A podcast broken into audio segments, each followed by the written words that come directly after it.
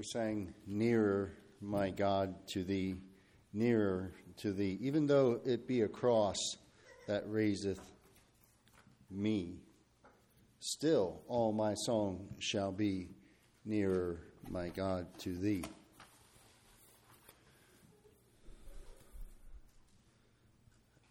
The challenge this morning in the message that I want to emphasize is when was the last, or is that really your heart's desire? Is that really my heart's desire to be nearer to God, to really know Him, to really experience Him?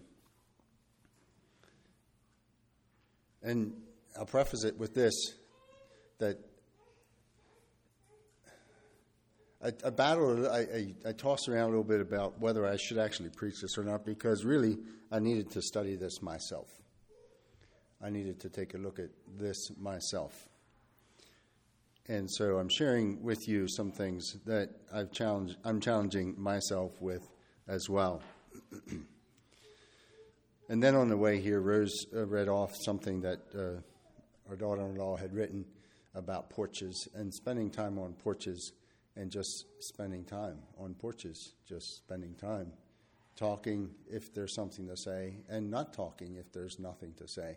And I feel like we've reached an era, and some of you I hope are doing better at this than myself.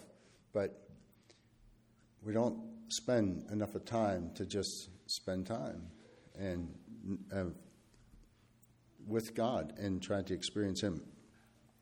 So I'm challenged by the story of Jehoshaphat, Jehoshaphat and his battle here with Syria. one of the intriguing stories of Scripture, I think it's one of my favorite, uh, a, very um, unconventional approach to a desperate situation. But a, a, lot of lessons that we can learn from it. Jehoshaphat was, was the son of Asa, king of Judah.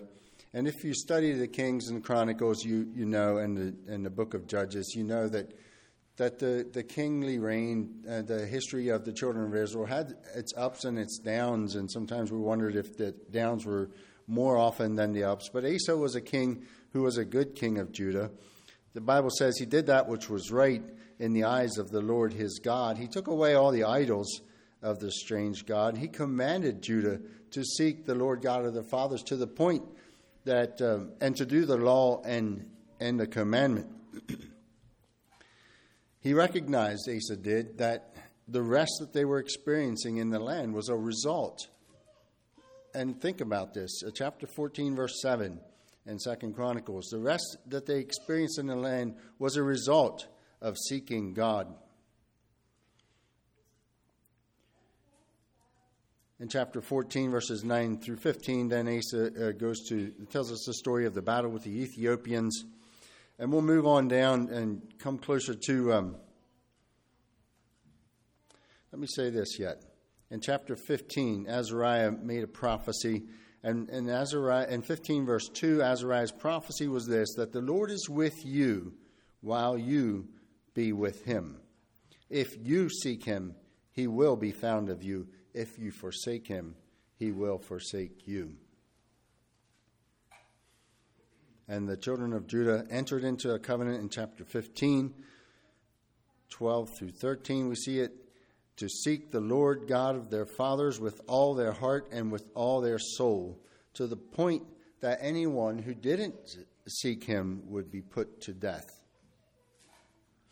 And it's in this setting that Jehoshaphat became, uh, becomes a king of, of Judah. And he builds on he built on the character, on the foundation that was laid by his father. Chapter 17, 3 through 6 tells us that the Lord was with him because he walked in the ways in the first ways of David and because he sought to the Lord God of his father and because he walked in his commandments. The Lord was with Jehoshaphat because he walked with God. He sought God and he walked in his commandments. That was sounds like our Sunday school lesson this morning, doesn't it? His heart was lifted up in the ways of the Lord. And so the Lord established the king of Judah, the kingdom of Judah, because of Jehoshaphat's walk with the Lord. In chapter 17, 7 through 9, we see that Jehoshaphat set up a teaching program throughout the kingdom, teaching the laws of the Lord. He was active, he was proactive in teaching the laws of the Lord.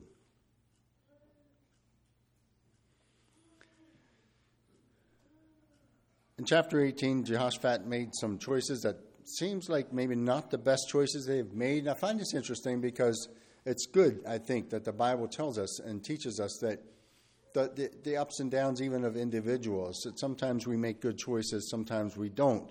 But because Jehoshaphat recognized the choices that he had made, he cried out and, and cried out to God for help. God spared him, and God gave him another chance and he was able in chapter 19 to come back to Jerusalem in peace. Moving then into chapter 20, the portion of scripture that Daniel read. Jehoshaphat is there, uh, had just come through some of these other things, and the word comes to him about this multitude, this huge army that's coming up. And as Daniel already mentioned, I really appreciate that uh, little bit of a geography lesson there. They already were in En-gedi. And En-gedi actually was only about 36 miles away from Jerusalem, if, if I'm understanding it correctly. So they were not far away. Um, take a group of that, and if they were walking at 10 miles an hour, maybe three, hour, three days away, I'm not sure how that all panned out. But they were not far away.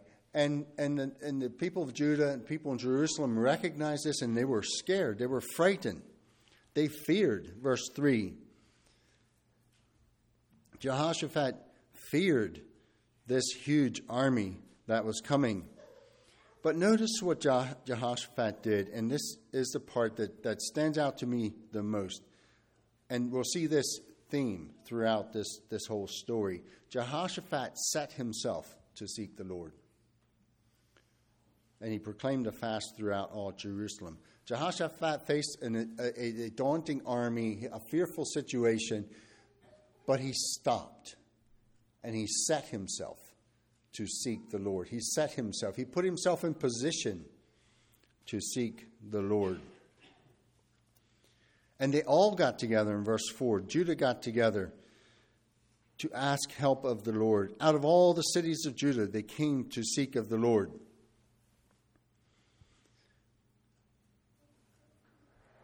It's interesting to me here that, that Jehoshaphat didn't go to Israel for an alliance with them as he had done previously. Instead, the people gathered together. They came from all over Judah to ask help for the Lord. They came to seek the Lord. There we have that word seek again. They came to seek the Lord they set themselves, they position themselves to seek the Lord, to hear what God has to say. And Jehoshaphat in verse 5 stands before the people and he invokes the sovereignty of God. And it's an interesting prayer, verses 6 through uh, 12. 6 through 12. Um, study that prayer. Jehoshaphat cried out to God and he, he poured it on thick. He laid it out before God. He says, he, he invokes the sovereignty of God in verse 6. In verse 8, he reminded God of that they had built a sanctuary for him. This temple that was in Jerusalem was built for him, for the name of God. He reminded God that they had done this for him. And in verse 9, he said, If we stand before this house, if when evil cometh upon us as the sword, judgment, or pestilence, or famine, we stand before this house, and in thy presence, for thy name is in this house, and cry unto thee in our affliction, then wilt thou hear and help. He wasn't asking God if he would hear and help. He said, If we stand here, you will help us. If we stand in this house, if we stand in your presence, and if we cry unto you in our affliction, you will hear and you will help. Jehoshaphat really laid it out before God and he reminds God of his promises. He reminded God of the Abrahamic covenant that promised the land to his people. He reminded he told God that we have no might. Verse 12. We have no might against this great company that cometh us against us, neither know we what to do. but our eyes are upon you. This was more than they can handle. They would recognize that. They were way too weak to handle this army. And furthermore, they didn't even know what to do. They didn't know where to start. And so they paused and they stopped and they set themselves to seek the Lord. All Judah, verse 13 says, stood before the Lord. All Judah. The children, the women, the little ones, everyone stood before Judah. Not just the army, not just the leaders, not just the men, not just the husbands. All the people stood before Judah. There was a revival, there was a moving of God taking place here because we see it in verse 14. The Spirit of, the, of God came upon Jahaziel and he prophesied. Notice his prophecy. He simply said, Don't be afraid. The battle isn't yours, but it's God's. He still didn't tell him what to do. He said, You won't need to fight. But verse 17, and verse 17, if you forget, if you, if you forget everything else in this message this morning, remember verse 17. You shall not need to fight in this battle. Set yourselves. Stand ye still. See the salvation of the Lord with you, O Judah and Jerusalem. Fear not, nor be dismayed. Tomorrow go out against them, but the Lord will be with you. Set yourselves. Stand still. See the salvation of the Lord. Fear not. Go out because God will be with you. After Jehoshaphat's prayer, reminding and God that God will be with him, I get this friend up here that's pesty. I guess we'll let him help keep me awake, right?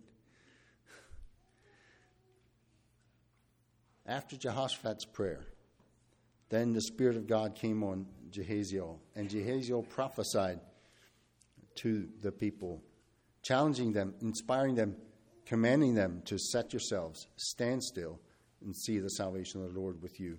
Fear not. Go out, for the Lord will be with you. But he still didn't give them a battle plan. He hadn't given them instructions of what to do. And, and the people worshiped. Verse 18 and 19 Jehoshaphat bowed his head to the ground, with his face to the ground, and all Judah and the inhabitants of Jerusalem fell before the Lord, worshiping the Lord. They were up against, you might say, they were like between a rock and a hard place. They had this fearful, formidable army on the way, 36 miles away. And they paused, they stopped, they set themselves to seek the Lord, and God revealed himself to them, and they worshiped. In the midst of this can you imagine the, um, you know, it, the Bible kind of makes it look easy that all the women came, the wives, the children, everybody came. But the, you know why they came? Because they were scared. And can you imagine the franticness that may have been in the air, the desperateness that was in the air as they gathered together? This wasn't just a, a Sunday afternoon church picnic. This was, they got together out of desperation, out of fear. But God spoke to them. God met them there because they set themselves to seek Him. And they worshiped. And they worshiped together. A powerful moment, I believe. A group of the Levites stood up and began praising the Lord God of Israel with a loud voice, it says.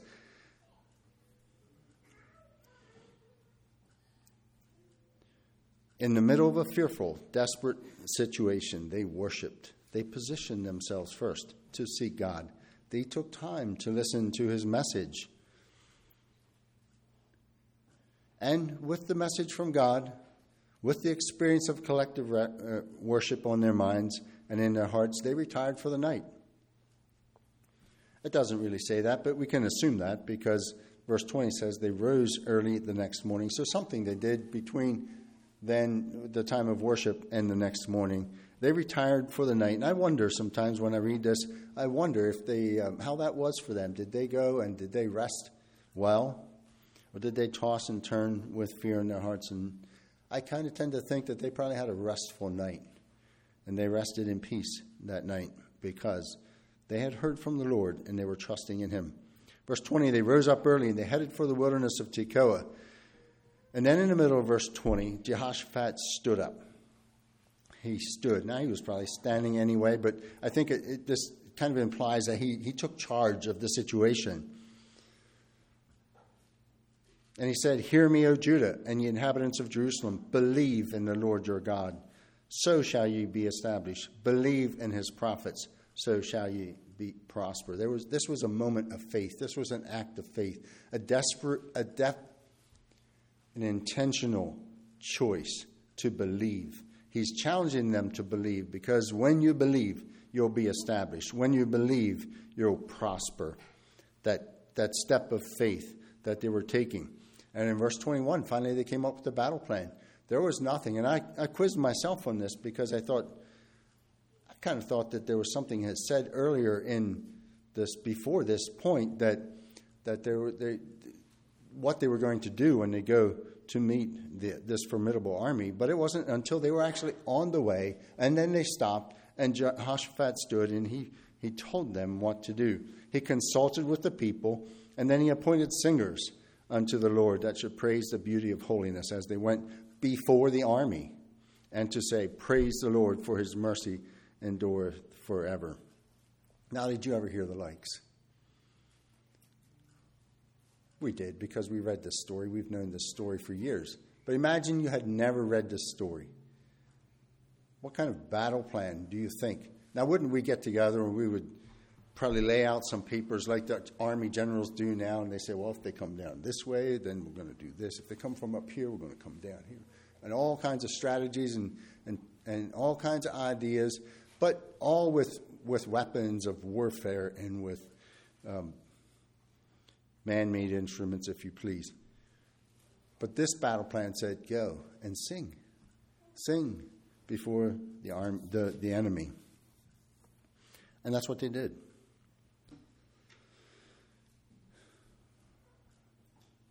It seems to me that their connection with God the evening before, their intentionality in setting and standing still and, and seeking God gave them the emotional and the and the, the mental and emotional capacity to come up with a good strategy, to come up with a good plan. And it seemed like a ridiculous one at best. But it wasn't till the next morning, till they were on their way, that God, that they, yes, God gave them this plan, and they went to, to they went singing as on their way to meet the enemy. and you know the story.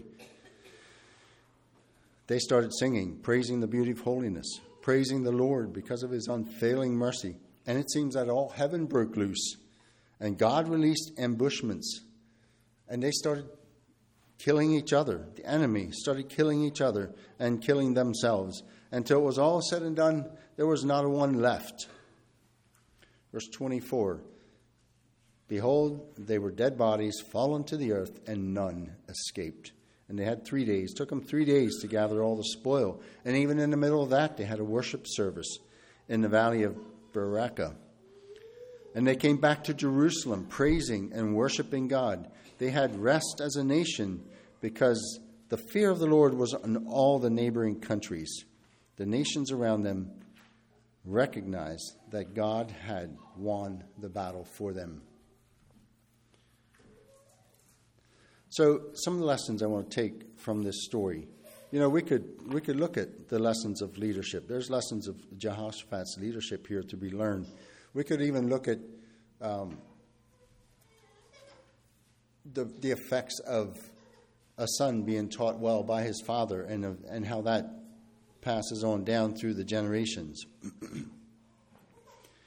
I'd like to focus on a moment on a thought that seems to be intertwined through all this, through this whole chapter and the life of Jehoshaphat. If we want God to be with us, then we need to be with Him. And if we want to be with Him, then we need to seek Him. and to find him, we need to position ourselves. We need to set ourselves in a position so that we can seek him. Nearer, my God, to thee, nearer to thee, even though it be a cross, whatever it is. put ourselves in position to seek Him. It takes intentionality and it takes discipline.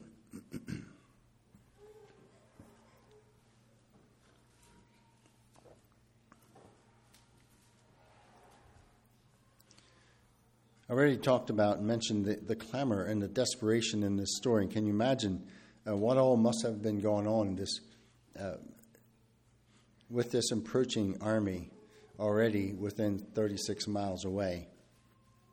All of Judah and Jerusalem was in a state of alarm, but they stopped and they set themselves in position to seek the face of the Lord, to see God we need to stand in his presence. Verse 13 They all stood before the Lord. And to me, that, that's standing. So if they were standing, we know they weren't sleeping. If they were standing, they weren't moving. But they were standing before him, and standing before him to me speaks of anticipating a message, want, waiting for something, expecting something from Him, a, a, an act of reverence, uh, standing before Him. Kneeling before Him would have been an act of reverence as well. But they stopped and they set themselves in position to seek the face of the Lord. There's tremendous power and blessing in collectively standing before God and seeking God. And I'm thankful for this habit, if you would please, that we have of, of gathering together on a Sunday morning to worship together. Different times over the years when our family was on vacation, sometimes we just have our own church service, and sometimes we went to visit. And we have some fond memories of the little Baptist chapel up there in uh, Pine Creek Valley, just outside Cedar Run of Sunday mornings, uh, going something. There's still something, even though they were Baptists, even though it was a vacation church, even though it wasn't like being here. There was something about collectively gathering that carries with it a um, a depth, a benefit that that is even beyond just a smaller gathering at home.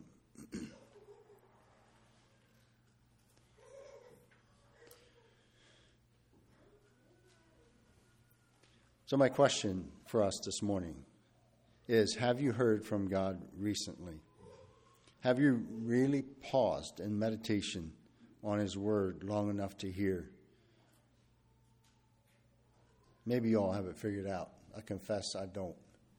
Because it takes deliberation. Because even when I take time to sit down and, and read God's Word, I have to discipline myself to, to, to focus and to allow what I'm reading to really speak to me. Otherwise, I can read and I can be thinking something over here, or I can be thinking about um, what I'm going to be doing today at work, or what happened last night, or something yesterday that may have upset me, or whatever it may be. All kinds of thoughts can be in my, my mind, but I need to d- discipline myself. And reading the Bible through in a year's time is good, but if you don't discipline yourself to take the time to allow it to benefit you, it won't. Because, you know, you got that goal. I got four pages to read or however many it is, and then I'm, I got my quota done for today, and then I buzz through it and I quick say a couple prayers. We live in a time of, of a lot of quick, easy stuff, 10 minute devotionals and whatnot. But is that really hearing God? Is that really calming ourselves before Him? Is that really setting ourselves to seek Him? Have you stood before God recently, calming your spirit before Him, shutting out the noise and clamor of life? Not in a moment of desperation because you were in your wits like the children of Judah were here, but simply because you wanted to hear from Him, simply because you really expected to hear from Him.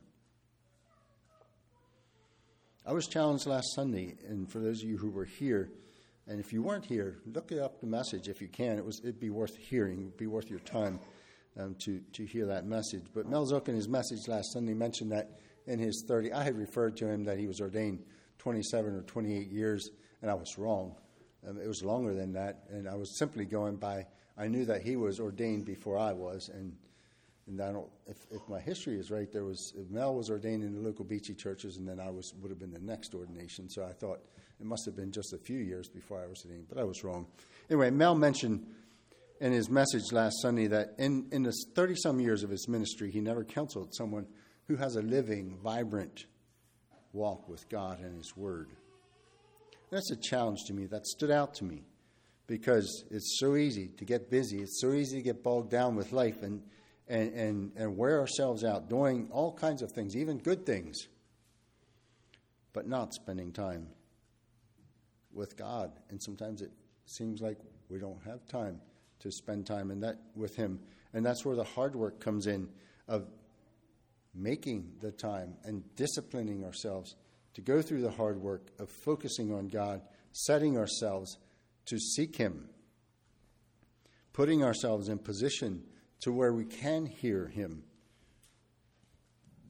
And maybe we've shied away from some of this because of some of the movement that is prevalent, you know, about each of us hearing from God individually, and hear, and sometimes that is held up over God's word. That's not what we're talking about this morning. We're talking about setting ourselves to read the word, to hear what God has to say to us through the word even gathering together collectively and hearing, worshiping together and seeking God, meeting Him, seeing Him, hearing what He has to say in a collective worship.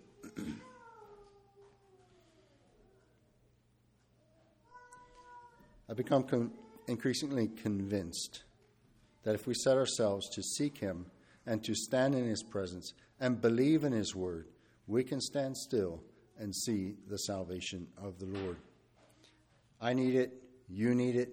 The church at Mine Road needs it. The church at large needs it. The world needs it. Needs to hear from God. Are we taking that time to set ourselves and see, Uh, seek His face and see the salvation of the Lord? Let's kneel for prayer.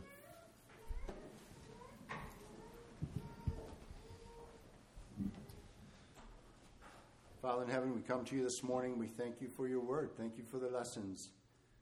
There are many rich lessons that we learn. And Father, we confess, I confess, that so many times I buzz through the lessons and don't learn what you want me to learn.